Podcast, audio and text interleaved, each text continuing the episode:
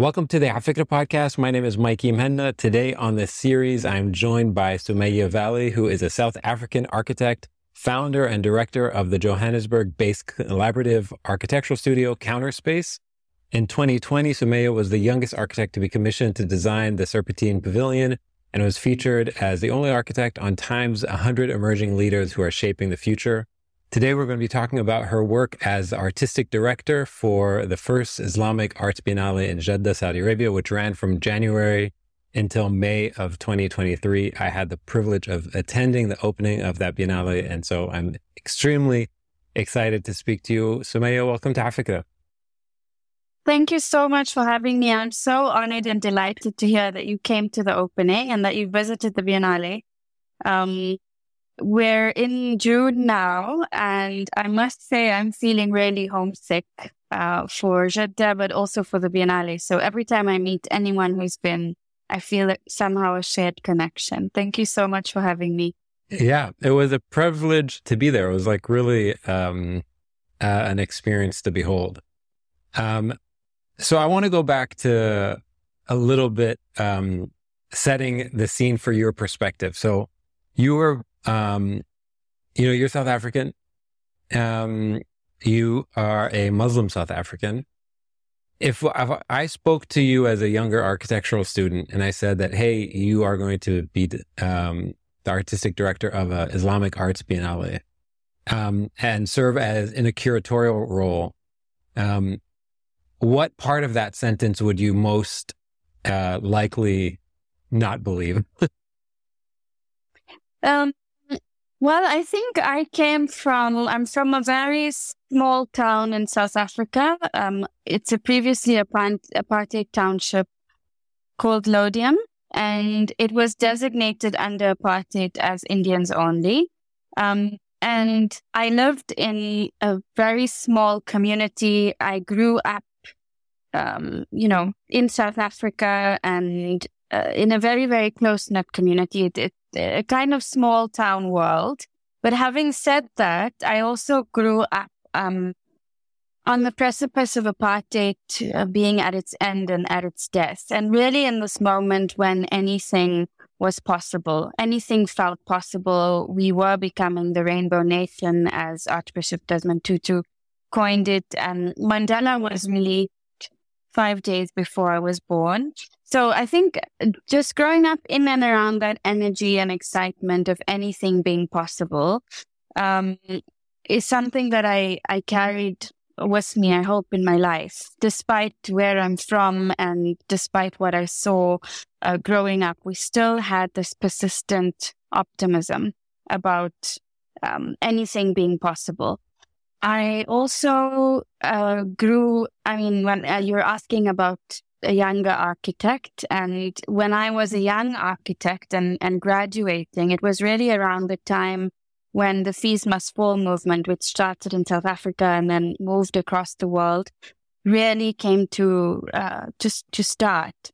And I think there's something about this juxtaposition of the optimism of being part of and growing up in the Rainbow Nation, but also this profound realization and understanding that things have not changed enough and that we need to somehow invent and imagine new and different worlds. I've always carried that responsibility with me um, as a South African. And so I don't know if the statement it would have been believable or not believable. I think everything is possible and everything is believable. And no matter where we come from, no matter who we are, we should really imagine to the extent of our imagination. I don't believe that anything is impossible.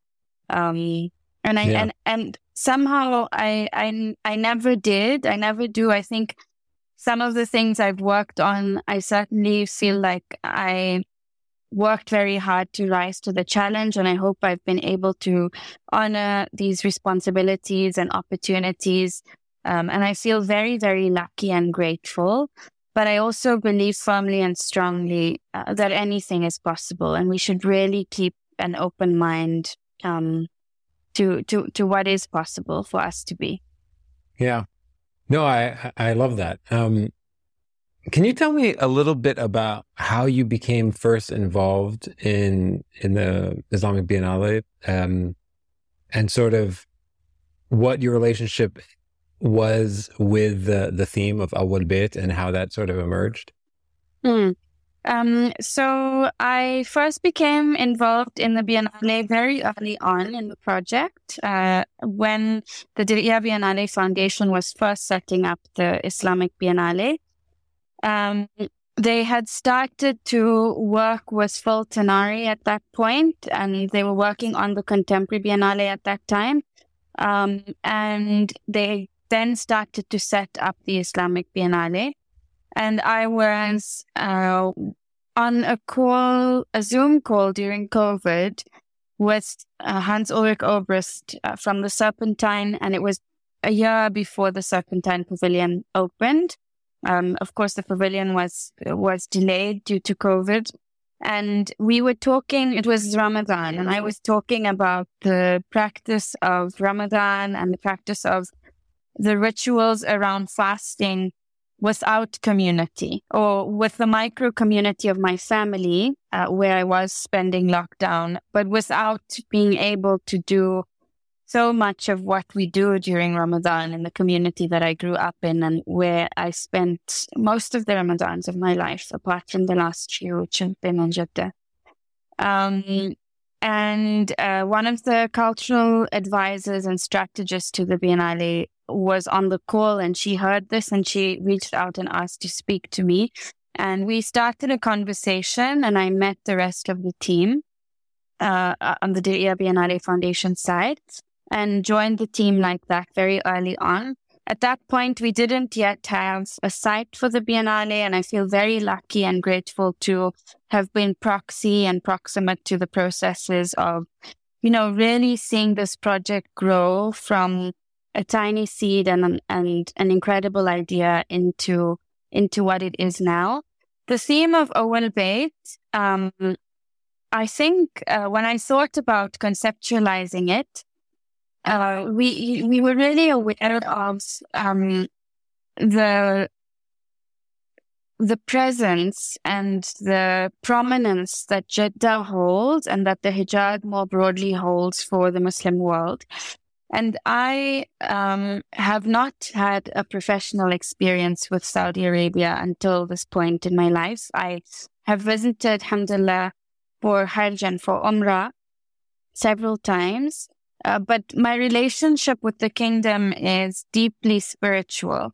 And I wanted to somehow be able to honor that, that experience that all Muslims have, that this place, the Awwal Bayt, the first house, is in Mecca, but somehow it's in the hearts and minds of all Muslims, um, regardless of where we are. Every time we stand up and face pray in, in prayer, every time we stand up and face Qibla, we're connected to the Awwal Bayt and it is also our Awwal Bayt. It's kind of suspended in geography in that it belongs to the entire world. At the same time, on a physical level, because the entire world has seen the movement, uh, uh sorry, because this part of the world has seen the movement of the entire world, um, because of the pilgrimage, it somehow transmitted its culture to regions across the world and it has absorbed in its own culture cultures from around the world. So somehow there's a resonance with all the parts of the world that the Islamic world touches. Incredibly diverse, but in spirit, I think there's so much that we share. There are concepts of generosity that we always talk about, uh, feelings of hospitality. There's somehow an ethos that's connected um, to the Awwal Bayt that we all carry with us in our cultural lives. And those two ideas we really wanted to think about. Um, and so this idea of the Awwal Bayt was born, and I really wanted it to feel somehow like a coming home for anyone who visited the Biennale, that these were things and these were experiences and encounters that people would feel resonated with them. Um, and I also want, I also somehow felt like it was important to touch on very primordial things inside all of us that we know and resonate with as being of the Muslim world. um, regardless yeah. if someone is practicing or not, or if they have even even people who have visited, but also for someone who might not be Muslim, um, their encounter with this uh, version or that vision, let's say, of Islam that is common to all of us and resonant with our daily practices. I wanted to be able to somehow express that. And I think there was also a strong um, impetus from the Diriyah Biennale Foundation side because this is the first edition. They wanted to focus on the significance of Mecca and Medina in all of our lives. And, and, and I really started to think about how these two holy sites are physically located in the kingdom, but somehow they belong to the entire world. So I want to pick up on your personal relationship to to Jeddah. I've heard you talk in interviews about your first trip to the very Hajj terminal that ended up being the site of the Biennale um, when you were mm-hmm. 14. What do you remember about that trip and how did your memory of that place um, match up and overlay with how you experienced it today? Um, I remember everything about the trip. It was a really, really profound time uh, to perform Hajj with my with my family. My grandmother was also on that trip with us, and in South Africa, I lived for a time uh, right before I started to live between South Africa and, and London with with my grandmother alone, just her and I. And um, she is a very larger than life figure. And she certainly was when I lived with her. And so many of my um, memories of being on the Hajj are tied to, you know, seeing it also through the eyes of my grandmother and having this larger than life personality on this journey with us. Um, so that's something, you know, that uh, somehow has maintained a connection because uh, her as a, the matriarch of our family and this figure in my life um, is very central. And also at the time when I performed Hajj, she was there with us. So, so, so that's something that somehow I think we are all going to hold dear to us forever. Um, I, I think that the encounter that I had at that time was completely different, but also now that I look back at it, there's so much overlap and similarity and themes that we work to bring out in the Biennale. My encounter with the kingdom was only spiritual at that time. Um, I, I think we don't, uh, people who perform Hajj and Umrah from other countries in the world, especially outside of the Khalij, really see um, Saudi Arabia as completely spiritual only. I, I somehow think that, you know, we don't imagine the other cultural aspects of life that occur in and out and outside of, of the region.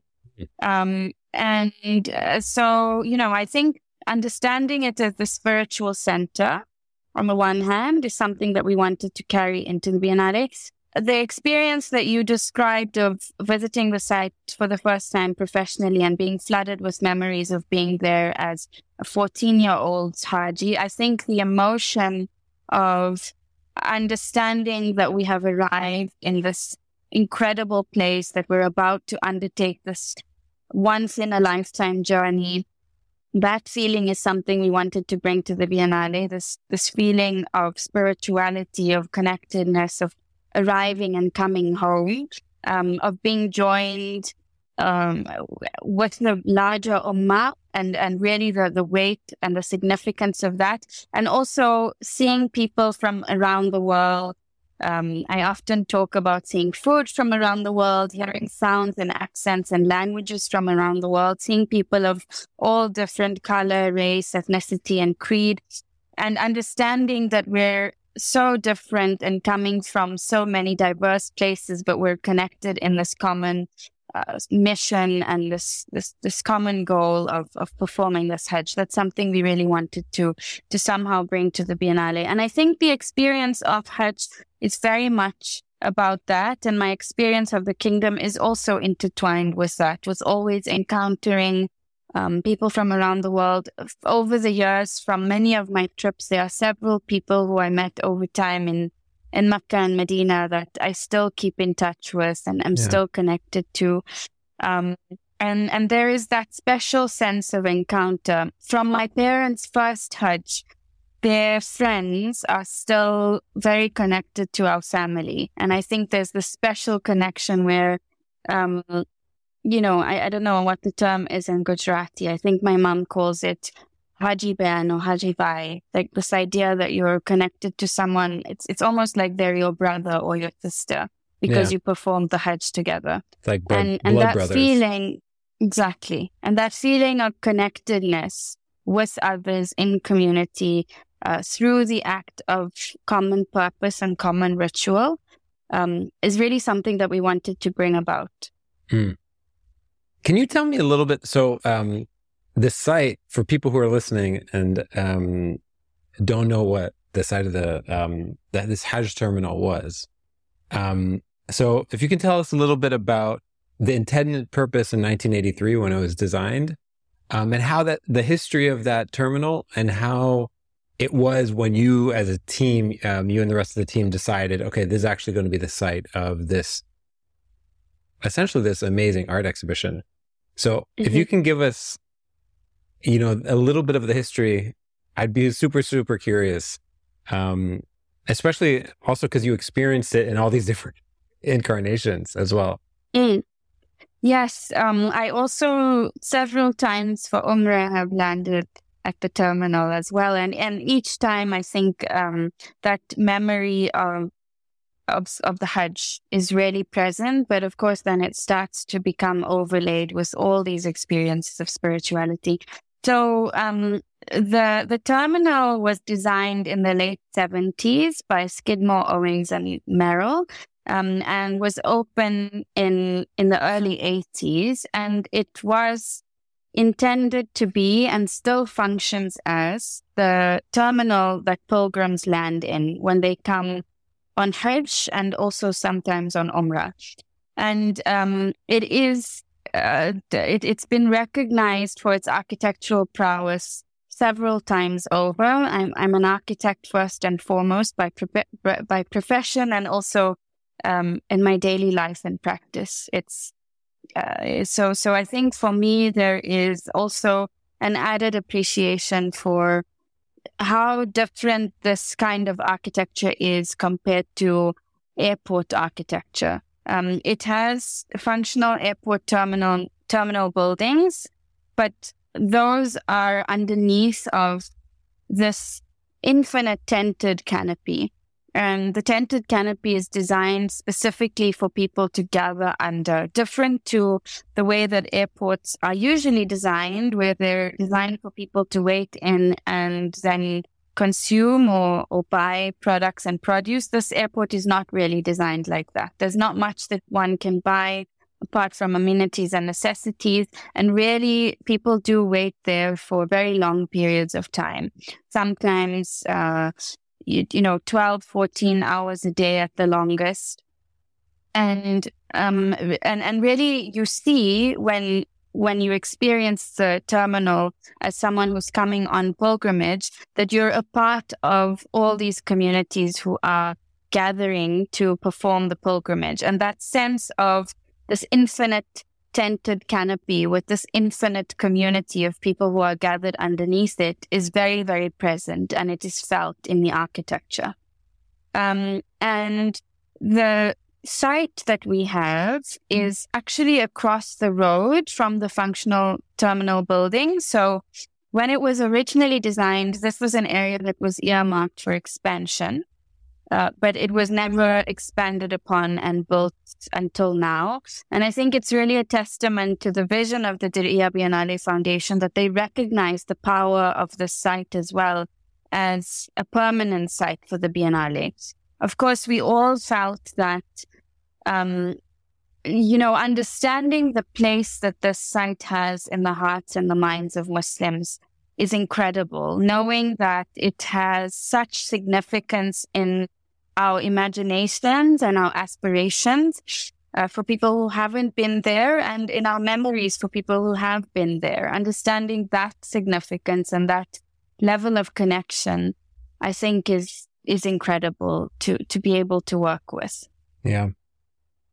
I want to talk about the publics that this project was addressing because they're they're they layer on each other and they're sort of different. And I'm curious how, as a team, you approach engaging with these various publics. And so some of them are um, the local Jeddawi public. Some of them are the broader uh, Saudi Arabian and Khaliji public.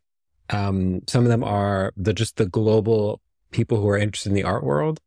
Mm. Um, and then there's the sort of Muslim and non-Muslim publics. Mm. Um, I'm sure there were intentional discussions to think about what are we trying to achieve here? Who are we speaking yeah. to and what are we trying to say and who are we listening to? Um, yeah. Can you walk me through sort of what that thinking was like and what the results were as well? Yeah. Well, first and foremost, and this is the first edition, I kept thinking this Biennale is in Jeddah and this Biennale needs to honor the people of Jeddah. And in that microcosm of Jeddah, really the entire world is reflected, as I said, because of the pilgrimage and because of the amount of movement it's witnessed. It really has embodied in its own culture all of our cultures and all of our identities. And um, I think uh, that that for me was the kind of first and primary audience that we wanted to think about. I really wanted to think uh, in terms of reflecting this Jeddawi audience that also will be able to resonate with everybody because somehow everyone is connected to that. Mm-hmm. And in the theme Awwal Bayt, um, the first part of the journey, Qibla, is about the daily salah and it moves up in scale. We start with the Adhan and we enter into the space with the work of Joe Namy, where he's choreographed the sound of 18 different calls to prayer from around the world, from Japan, from Detroit, from South Africa, from places where one wouldn't necessarily expect the Adhan to be called, a parking garage, um, uh, you know, um, a gas station, etc., etc.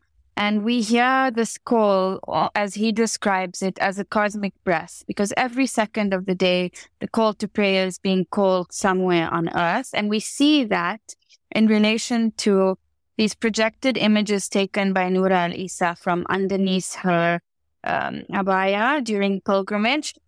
And, and there we see depicted uh, the Kaaba and the center, this magnetic center of the Islamic world. And I think from that introduction, we really understand the Qibla section and, and uh, the intent in, in this Qibla section is really to understand that spiritually, um, there are things that are universal that connect us. And this act of daily prayer, as it moves in scales from the vibrational scale of the sound of the call to prayer, and, you know, the, the scale of the atom, then up in scale to the scale of the body and the limbs and how we purify ourselves before the salah, how we wash our bodies, to then the scale of the body and prayer, the body and gathering, um, and many people coming together in, in jama'ah, and up to the scale of infinity, that every time we stand up in prayer, past, present, and future, we're connected with people who do the same, as I said. And, and this really is experienced in this white on white room uh, where we have works by Nasser Salim and um, Ayman Yusri Daydban in, in conversation with a door that was on the Kaaba itself. And in this experience, we're touching on the universality of Islam that something that can relate to anyone who is Muslim, something that really allows us, or I hope asked us to look at and think about the philosophies behind each of these things that we do every day or that we're taught to do every day. And for people who encounter these things from the outside, it's also offering a kind of deeper philosophy about what these practices give and how generative they can be. Um, and then on the in the outdoor section, which is titled Hijra or Migration, I think there again, we really are thinking about the diversity of the Muslim world and reflected in the installations. There's a lot more specificity around uh, in language, so around how different communities practice. For example, there is um, the the prototype for a reassembled mosque designed by Yasmeen Lari that's in bamboo and was made with artisans from Pakistan for a post earthquake or post disaster zone. Um, and that is very much in a vernacular and a local language. To her, there is no uh, minaret, there is no dome, um, and and the and the structure is really in in that vernacular. But again, the principles of gathering that we can identify in there are universal. And they've also hybridized be- as people have moved. Um, the same for, for example, Lubna Chowdhary's Endless Iftar, which draws on rituals of eating and gathering uh, from around the Muslim world. So the outdoor section really celebrates um, all the infrastructures of gathering and infrastructures of community that are common to all of us. But in the way that they are expressed, the language of the works is kind of specific and comes from different communities and different places. Um, and I think there's something about that. And uh, even if I think about the indoor works, for example, Kamruzaman Shadhin's woven jute work from Bangladesh or Mbarek Bouhchichi's ceramic work from Morocco. There's something in the craft that speaks to a place, but in the ethos that's embodied in the work, I think it's relatable across place and across face and across culture somehow. But it is, I think, a very delicate balance um, in terms of thinking about visitor experience and visitor audience as I said, for me, I thought a lot about the Jeddah audience. I also mm. thought, and uh, in terms of internal conversation, somehow uh, be- previously when I've been asked about audiences for my work, especially the works that are a bit more abstract, I always think that what we're working to manifest, and in this Biennale, I really wanted to manifest and make manifest a definition for Islamic arts that is going to be a contribution to canon. You know, really starting from the place that the canon and the tradition of Islamic art that we have inherited is for the most part from 17th century France and has been yeah. framed very often through colonial gazes, either through chronology or through geography or through style and aesthetic. But it's never really been looked at from the perspective of practice and and also from the perspective of spirituality and from the perspective of how generative these philosophies are. And if we think about it like that, we can really make an offering to the creative world. Um, Can I ask a question about think, that before you before yeah, you keep on going? Can I ask a question? So when you talk I'm about going on forever. no, no, no, no. I'm I'm captivated. But um, when you talk about that shift in perspective, right, and mm-hmm. being able to redefine and reframe what Islamic art is based off the practice of the practitioners, that I I I'm, I can sort of wrap my head around. What do you mean by it based off the spirituality and sort of the spiritual practice? Like, help me understand that a little more. Um, so let me use one of the works as an example, any of the yeah. works as an example. Um, uh, if we, for example, think about Basmah Felemban's work, where she worked with the verses of the Adhan and the she translated them into wave frequency. Um, and then each of those frequencies is translated into a vessel so, for example, if something has a high pitch, it's a specific form, and if it has a low pitch, it's a specific form. And when it comes together, we have this kind of breathing instrument that's made up of these vessels. When you walk to each up to each vessel, you hear a kind of breathing sound, and that is evocative of the breaths between um, the verses in the call. Uh, so, for example, when we say Allahu Akbar, Allahu Akbar, the um the the modulation of our breath and what that looks like is a meditation for our bodies on a cellular level. And that is something that's asking us to reflect on these daily habits and to think about um, just the wisdom in them. And I hope that the experience of the Biennale as a whole, when one walks through the narrative and through the experience, uh, is very atmospheric and is very meditative. As I said, I'm also an architect and I really wanted to think about the unfolding of this as not a place where we look at things in glass boxes as a kind of exquisite construction, but where we understand the preservation of legacies as living, breathing, dynamic mm, things that we live with yeah. them every day. And that's how they're carried across time. And that these things that we're doing every day actually come from a legacy. They have a home in history and uh, we're taking them into the future. And uh, I hope that we can ask ourselves about the value for these practices in our present and future. But really also, I think in the fold, in the unfolding of the experience, we really wanted it to be uh, very atmospheric and uh, we wanted people to have a meditative experience through the yeah. Biennale. Um, so, at, in the process of redefining what, or trying to refra- redefine what Islamic art might be, um, I don't know that I'm trying to redefine it. I hope that I am working to make a contribution to the canon. But I think that the platform is there for everybody to come in and, and contribute something. Um, okay. Yeah. I mean, this is a, this is like completely in line with the ethos of Afikra. So I, I, I appreciate it tremendously. Um, I'm curious what you learned specifically and how your your um, understanding of what this canon is, how, how it was shaped over the course of you working on the project, but also the course of the actual um, the Biennale itself. The Biennale is supposed to be an, an exchange of ideas, right? Um, so I'm curious how how your understanding was shifted there were so many instincts um, that I carry in my practice that were affirmed, I think. And I think those affirm- understanding, there's something deeply profound when one has a creative practice and you act on certain instincts. And then when you understand that those instincts are not incidental, they come from a deep place of who you are and your ancestry and something that's connected beyond yourself. Um, uh, that's something I really started to feel when I was working on the Biennale.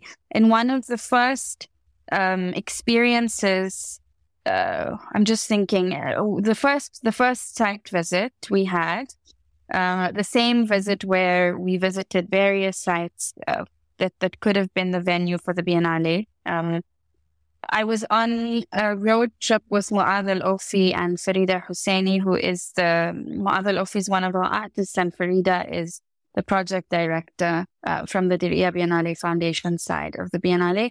We were on a road trip outside Medina, um, and Muad is kind of native to that part of the land. And when it was time for Maghrib, we stopped on the side of the road and we came upon this incredible just this incredible structure. All it was was a series of stones placed in the ground to form a square and a niche that pointed towards Makkah. Just just a boundary line was rock. And that for me was profound. I think standing in there with Muad and Farida with the setting sun um, with the winds of the desert and understanding that this practice, this idea that anywhere can be a place of prayer, but also that to worship um, and to live with worship and to live with these practices is incredibly simple. They don't require a large amount of infrastructure or anything fancy. Uh, you know, the, the practice is made by people gathering. And it's it's it's actually going back to those very very simple practices of what brings us together um, uh, that is that is you know what we should all be remembering. And and these rituals these ways that we carry archive in intangible forms in community and in ritual and in oral and oral and performed practice is something that my practice is very interested in. So that affirmation and then that inspiration to take into the Biennale something that for me was very profound. I learned so much um, about how incredibly connected our worlds are and our histories are, um, also by virtue of Islam. So, how many political movements have been connected over time? Um, if we think about Imam Abdullah Haron from South Africa and the time that he spent in Jeddah, the influence that, and, and Mecca, and the influence that that had on his life and his politics, and the message that he carried in South Africa, and um, his freedom fight. Um, and, you know, Malcolm X and the postcards that he he wrote from his time, uh, traveling the world, uh, traveling the Islamic world, but also from the time of pilgrimage. Um, there are so many connections across across so many things that we don't originally imagine as connected, and and that is again, something that's affirming, but really I learned so much through this process. Um, I also had the opportunity to work with my incredible curatorial colleagues, Dr. Saad Rashid, who's an archaeologist from Saudi, and Dr. Omniya Abdel Barr and Dr. Julian Raby, who are um, scholars in, in Islamic history and um, Islamic art objects. And I feel like I have uh, you know, they've really opened my eyes and expanded my view to so, so much. Um, and I also think that, um, you know, seeing these, seeing these objects now in proximity to contemporary art practices, I hope has opened up new understandings um, yeah. on both sides. Okay, I'm going to ask you a random question, Maya. Mm, please. Okay, the the Biennale closes, okay? Mm-hmm. You go back to London or you go back to South Africa, and you're mm-hmm. now all of a sudden you have all these emails from presumably less interesting projects. Mm-hmm. How do you sort of manage the the like the letdown of? I mean, you're working on amazing projects all over the world, but I mean, it seems like this like tapped a specific chord for you that not every single project taps into. Yeah. I think the projects I'm working on at the moment are incredibly rich and diverse and interesting. But it is true to say that any project, as you finish it, is, you know, it's like people call it postpartum depression. Um, it is, or, you know, it's often, I often think about it a little bit like a postmortem because one feels grief.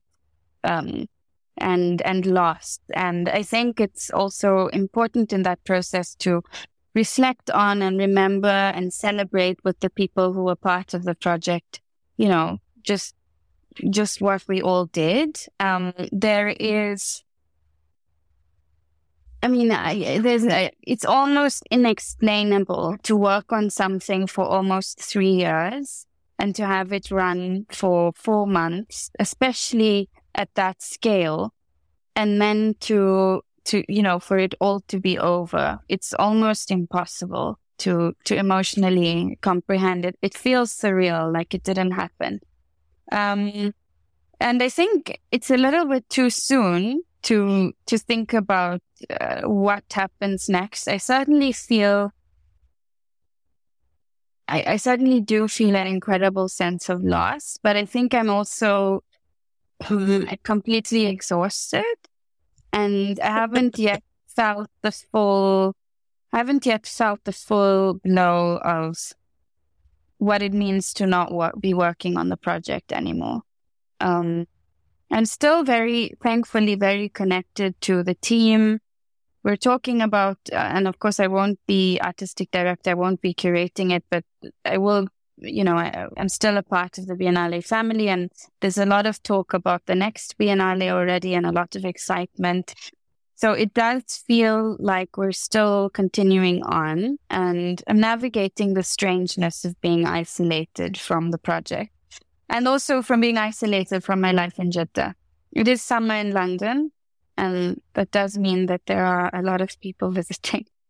So I want to jump in and try to talk a little bit about some of the individual pieces. And I'm going to crudely describe them. And I mm-hmm. want you to sort of tell me how they like how they became a part of the the show and mm-hmm. what people should learn from some of them. So the first one that I remember. Um, you you kindly reminded me of the name civil architecture, and it's like this amazing thing that you walk up the steps and you see um, the this the shadow that's cast by the sun and how that sort of changes throughout the day, and the story that that sort of tells about the terminal, but also about you know the universe. mm-hmm. Yeah, can you absolutely. talk a little bit about it? Yes, so that work is by Civil Architecture and it's entitled Sun Path Rajab to Shaban. It is designed specifically around the time um, of the Biennale, Rajab to Shaban. And um, it is really about this idea that uh, we are also connected to each other cosmically because our lives are orchestrated and ordered by cosmic events, by the movement of the sun and the moon, and how that relates to um, harvest and seasons and, and planting and so on. And civil architecture was reflecting on how this was true and relevant um, for all of the prophets and in the different lifetimes of, of, of so many of them. And also, they're asking us to reflect on um, this same sun that witnessed the, you know, the flood in the time of Nuh alayhi salam, um, these mega scale cosmic and ecological events and some of what we're facing today on the one hand, but then also the kind of rituals that bring us together. Um, so, for example, there's one of the dials um, for Ramadan is in the form of an iftar table. And they're reminding us that these rituals bring us together and we convene around them. The piece was also inaugurated um, by one of our artists, Muhammad Al Faraj, who worked on choreographing a performance, um, Dreaming of a Sea of Rice, where he worked with um, uh, he worked with a group of people and they described the rituals of the harvest uh, in Al Hassa, where Muhammad is from. Um, really, really beautiful piece that uh, we worked with around the time of sunset. And, you know, there's also something about including the natural rhythms of the day or our days being centered around those and our bodies uh, realigning with the cosmos and the cosmic uh, through the act of salah, through our acts of fasting and so on.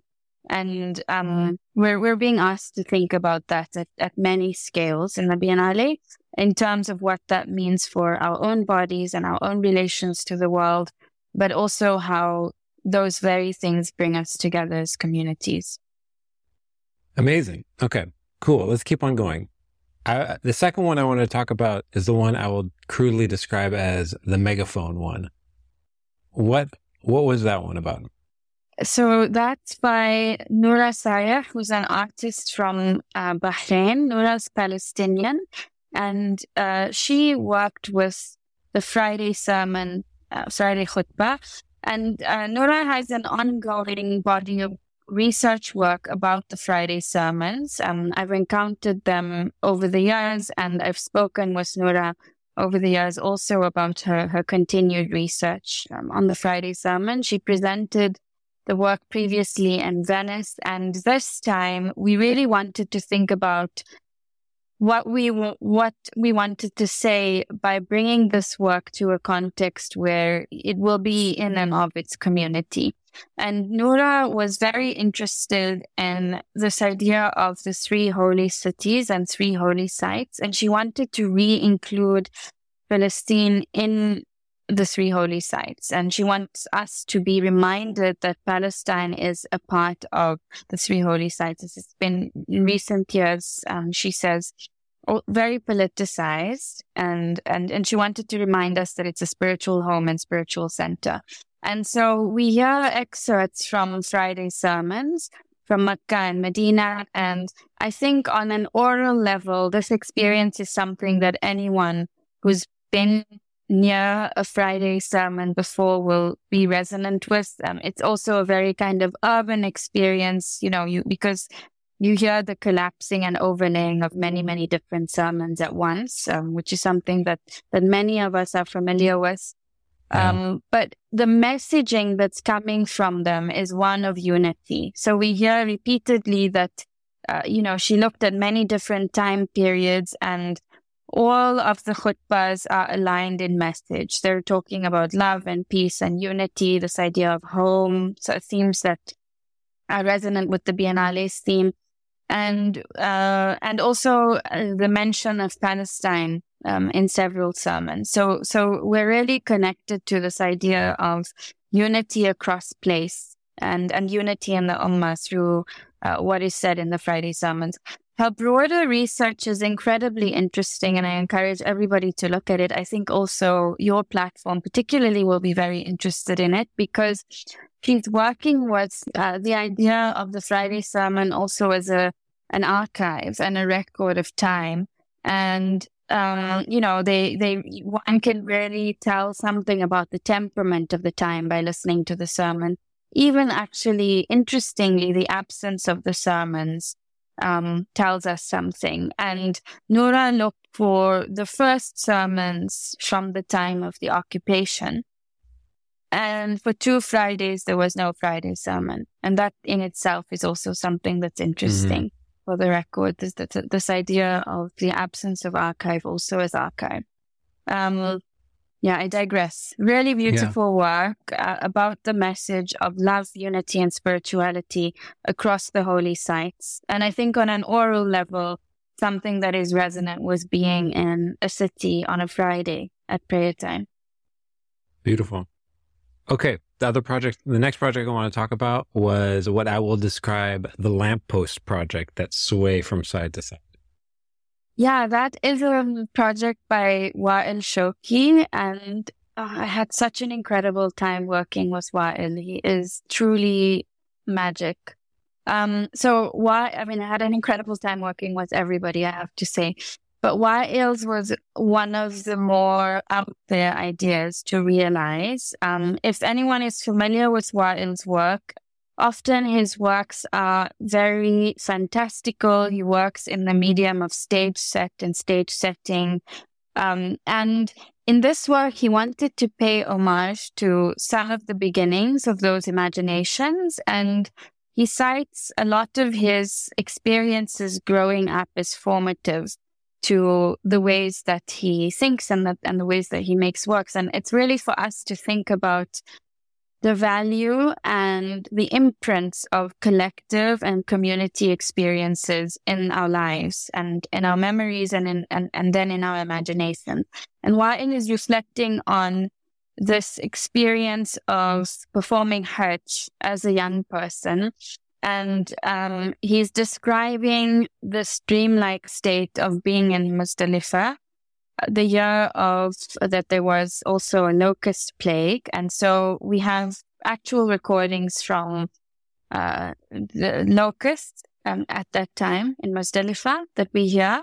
And we see the lamppost swaying kind of rhythmically from side to side. It is a very meditative, mesmerizing experience. And it is also completely fantastical. And uh, it, I think Wael really wanted to capture that moment of, of fantasy and imagination and wonder that he felt as a young person. And, um, and yeah, pay homage to the presence of that in his life and in his practice. Amazing. Okay. Two more to go. One of them is the piece that I will describe as the floating hats. So that is an, an incredible Do like my titles? yeah, absolutely. Um, beautiful. So this is by the artist Haroon Gunn-Salie, who's from South Africa. And the hats are, uh, he's cast a thousand um, hats. They look like fabric. I don't know if you thought they were fabric when you walked up to them. Um, because they're incredibly intricate, but they're actually cast hats. Oh no, I absolutely thought they were fabric. Yeah, it's they're they're absolutely intricate, aren't they? You can see every thread and every fold line. They're amazing. Wow. And uh, the work is about um, the funerary procession of someone named Imam Abdullah Haron. So Haroon was born in prison uh, at the end of apartheid South Africa. Um, he was born to activist parents and he's named after Imam Abdullah Haron, who was a religious and community leader. He was an imam who had an incredible uh, presence in the community. All of the accounts of his life are described as him being the most kind person, the kindest to children and the elderly, um, and really, you know, the profound impact that he had on the community.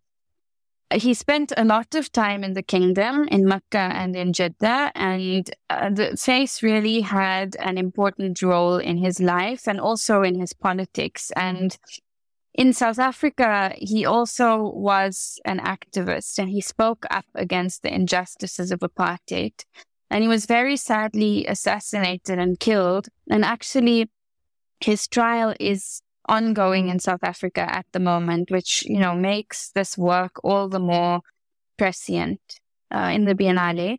And there's it's accompanied by an audio work where we hear excerpts from the Imam's Friday sermons in Afrikaans. We also hear his daughters reading out letters that he wrote from prison, and we uh, we hear excerpts from the current trial. In one excerpt, um, somebody says someone like this is killed unjustly by the apartheid police. Um, the day he dies, the night his body enters the earth, the night his ruh leaves his body, the earth shakes. And it's really for us to reflect on, um, you know, all of the worship we have in our lives. Our salah, our every action is a form of worship. And the contribution we make to our communities is also a form of worship. And these are the things that we leave behind after we die. That is our legacy. Um, so we see in the work a thousand cast hats, and this is a fraction of the Imam's funerary procession, where 40,000 mourners attended the funeral. And, uh, you know, it's said that um, it was, uh, people really wanted to pay their last respect, and people really wanted to catch their last glimpse of him. And so they climbed up a mountain. So they had to also ascend in the installation.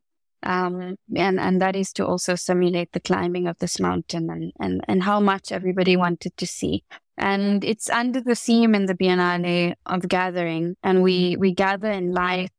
We're reminded of that before uh, through a work by Igshaan Adams that is also a kind of collective gathering and reminds us of people who have found resilience and resistance in their faith and came together in that and then gathering also in death and the afterlife, which we're reminded of in Haroon's work. Wow. Okay, the last one is the the fragments of the the door. I think it's Dima Srouji. Yeah. So Dima's work is beautiful as well. All of them are incredible works, and I Biennale we're so lucky to have worked with such phenomenal artists. Um, and Dima's work is called Maintaining the Sacred. And Dima worked with studying the stained glass windows of Al Aqsa Mosque, which have sadly been destroyed um, in parts over the years.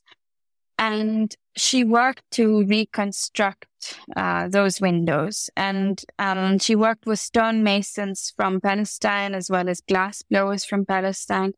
And part of the story of the work is also the bringing of the work from Palestine in parts to Jeddah and assembling it um, on site uh, with the care of, of Dima and um, the artist production team that we had on site. And in a way, it's, it's this community of piecing together this incredibly sacred uh, um, work that is somehow part of the identity and the history of all of us and, and, and um, recentering that in our lives. Yeah. Okay, I want to wrap up with our four quick Q&A. The first one mm-hmm. is what are you reading or watching these days? Oh my god, why, why do we have to start there? I'm reading my emails. Um, I'm reading my emails too. We I should just, trade notes. I, we should have a I just. I just said that I am um, completely exhausted, but I just received in the post uh, my new copy of Brown Book by Ahmed and Rashid bin Shabib, and I've really been enjoying reading that. Um, I saw, I, I, I started to read it at the same time that I saw the Zaha Hadid's Monsoon exhibition open at the Zaha Hadid Foundation. And there's so much overlap between the Gulf and Japan. So, so I'm enjoying seeing these connections and, and reading about them. I'm also rereading Azadi by Arundhati Roy um, uh, for the second time. Um, and uh, really, really enjoy the way that she writes um, and enjoying that very much. Mm-hmm. Cool. Who I've would you been love watching to? Oh, sorry. Pretend It's a City, um, which is uh, Scorsese's documentary about Fran Lebowitz, um, which mm-hmm. is really funny and very light and very enjoyable if you have any relation to New York City. Yeah, she's so funny. Last time I was in New York, we uh, walked right by her. Um, uh, who do you love to shadow for a day, past or present? Sorry, say again. Who would you love to shadow for a day, past or present? I mean, it would, I'm sure the shadowing would not be without difficulty, but I would be honored to shadow Steve Biko, Malcolm X, um, Nelson Mandela for sure, I've recently been re-listening to Thabo Mbeki's I Am an African speech and just have profound respect for so much contribution that he made um, in terms of, you know, the way that he thought about Pan-Africanism and the Pan-African Renaissance. Um, and he's thankfully still living. I'd love to shadow him for a day. Amazing. What do you think people most misunderstand about your work?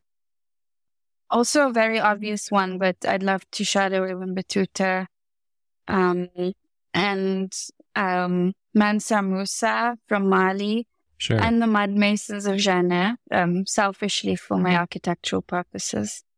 Mansa Sorry, Musa sounds like next... that sounds like it would be a party, just showing up and everyone's excited to see you. Completely. And also, I think a day um, with the time travel that we have now and his life, I wonder what that would be like. Amazing. Probably get to see a lot of interesting things. Sorry. Next no, question. no, no, it's okay. Um, what do you think people most misunderstand about your work? I think, I don't know, but somehow I feel like, in general, I still feel like my work is quite misunderstood because I do feel like um, sometimes if you're working towards manifesting ideas that are different, in the process, you have to go through iterations where parts of the work are inarticulable, where you're still working on what the translation for them is. And I think of the audience for my work as somehow as our ancestors and our children. And I think if, you know, I'm, I'm continuously thinking about building from and working with archive and thinking about how different forms of archive translate into design form, things that are oral, oral, performed, um, not able to be held often in formal archives. I, and I don't know that that always comes across, but I do feel like it is starting to feel more, I don't want to say coherent, it's the wrong word, more visible, let's say. Um, in, I think the intents of the work are starting to be more legible now. What okay, do you last... think is misunderstood about my work? Oh, interesting. You know, we've done like 300 episodes or 400 episodes. No one has asked me to ask to answer the question on their behalf. Um, Sorry. Let me see. Um, I would say, okay, so not your work more broadly, but I'll say um, what I think is ripe for misunderstanding uh, about the the Biennale itself. Um, is as as for somebody like me who flew who literally flew in to see this um mm. it does i could imagine that it would be easy to think that um that you are talking past the Jadda, the Jaddawi community and that you're not actually like um that there isn't much thought which is that's what i'm saying it's a misunderstanding to engage specifically with the tens of thousands, if not hundreds of thousands of people who locally came to see it and are locally mm. engaging. Mm. But I could imagine mm. that that's a, a recurring misunderstanding um, thought. I mean, I think this is not a testament to me or my work, but really the vision of the Biennale Foundation. Yeah. Um, there were over 600,000 visitors, which is a record for any Biennale, I think. And also, I think more than that, we didn't the, the the the majority of the audience was not an international art audience who, or a critical, uh, you know, thought leadership art audience that flew in to see the Biennale. Yeah. It did really have a daily life, and um, you know, we expected to have pilgrims come from across the road and to make this relationship with the airport terminal. But I didn't really ex- I, I mean, I didn't, I don't know what I was expecting. I was, um, I was really moved to see it engaged with at such a local level. Yeah. Um, and to see it have such a, such a real local life in the everyday of the city to know so many of my friends said that they brought their kids every weekend. Um, people told me that they came back with their grandparents and I don't know that it's not what I expected, but I think you know, it's it's it's not normal for a biennale, as far yeah. as I know. It's normal. I would imagine that it's normal for an architect to feel these feelings, though, because an architect is quite often, you know, fully aware of a, a pedestrian reclamation of your work to say like no no this is ours now. This has nothing to yeah, do with you anymore. Completely. Completely. There is this incredible liberating moment as an architect. I felt it i remember the night before the serpentine pavilion opened as well where you feel like this is not mine anymore it belongs to the world yeah um and, and artists i don't think always no... know how to do that art architects do i think Well, there's no greater honor, I think, than than seeing the work lived in as an mm-hmm. architect. Mm-hmm. Okay, so for my last question, what are you working on now, and what should people expect of um, this alive, living place uh, in Jeddah? So, two separate questions. Um, I think people can expect the next edition to be entirely different to the first one because I hope that whoever's coming in next is going to build on the definitions that we made, but also contribute their own definition to this now evolving canon of Islamic art. Um, I am currently working on, we just announced a new bridge project in Belgium. Uh, we were tasked um, to create a pedestrian bridge in the town of Vilvoorde in Belgium. We'd never heard of it. And when we started to do research about the town, we came across this incredible figure whose name is Paul Panda Farnana. Um, and because of how, because of Vilvoorde's position on the waterways, it was one of the most active places that kept people from the Congo. And when we started to look into this research and read about Farnana, he was a complete genius. He studied horticulture in that town and his research contributed to what the landscape of Belgium looks like. Uh, so there's this main bridge structure and then there'll be ancillary boat structures that float along the riverbank and embed themselves along the riverbank and pollinate these previously industrial zones also where so many bodies toiled um, and and worked as labor. And the idea is that these boats with this with these species will rewild and repollinate new ecologies. And it's been really interesting for me to understand that any project, no matter how simple or humble the brief, can become a project that is about um, culture and that thinks about archives and histories that have been overlooked. You're you're incredible. It's a uh, really an honor for to, for me to have you on the series. I, I appreciate it tremendously.